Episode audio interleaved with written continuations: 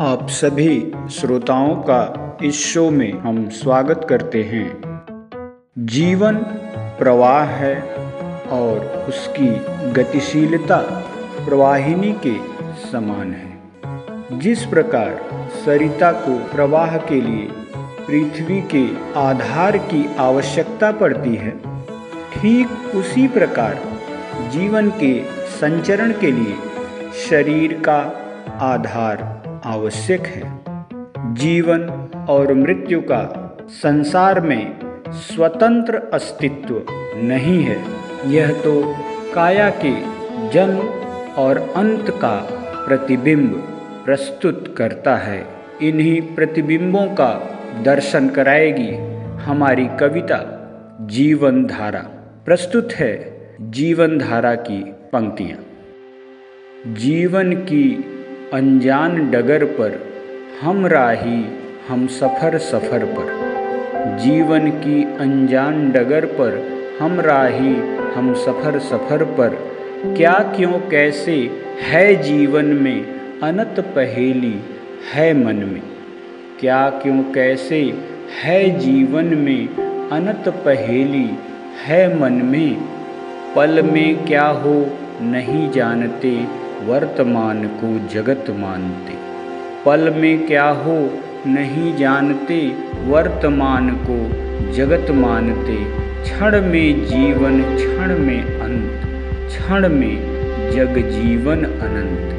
क्षण में जीवन, क्षण में अंत। क्षण में जग जीवन अनंत। गति जड़ में है, गति चेतन में। जैसा आप सभी लोग जानते हैं कि जहाँ जीवन है, जीवंतता वही है, चाहे वो जड़ हो अथवा चेतन। गति जड़ में है, गति चेतन में, गति क्षण में है, गति मन में, गति तन में है, गति जन में, गति जारी है, जन जीवन में। जन्म जहाँ है, वहीं अंत है जन्म मृत्यु धारा अनंत है। धाराएँ दोनों समान हैं। धाराएँ दोनों समान हैं।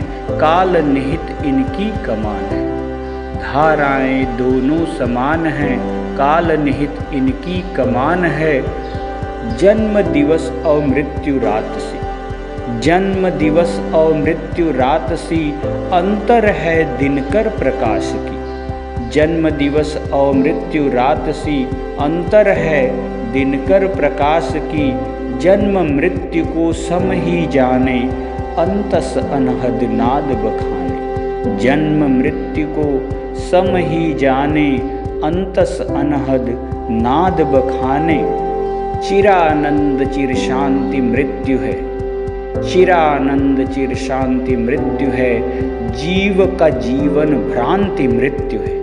चिरानंद चिर शांति मृत्यु है, जीव का जीवन भ्रांति मृत्यु है, आत्मा प्राणी जगत का मूल, माया करती काया सूल। आत्मा प्राणी जगत का मूल, माया करती काया सूल। प्राणी जन्म आभास मात्र है। प्राणी जन्म आभास मात्र है, शारीरिक सुख दुख का मूल। प्राणी जन्म आभास मात्र है, शारीरिक सुख दुख का मूल। आत्मा नियत प्राणी अंतस में। आत्मा नियत प्राणी अंतस में निर्विकार आनंद का मूल। निर्विकार आनंद का मूल। शिशु का रुदन धरा पर पल में। शिशु का रुदन धरा पर पल में दिखलाता पीड़ा को शिशु का रुदन धरा पर पल में दिखलाता पीड़ा को। प्राणी प्राण का अंत सदा हरता शरीर पीड़ा को। प्राणी प्राण का अंत सदा हरता शरीर पीड़ा को।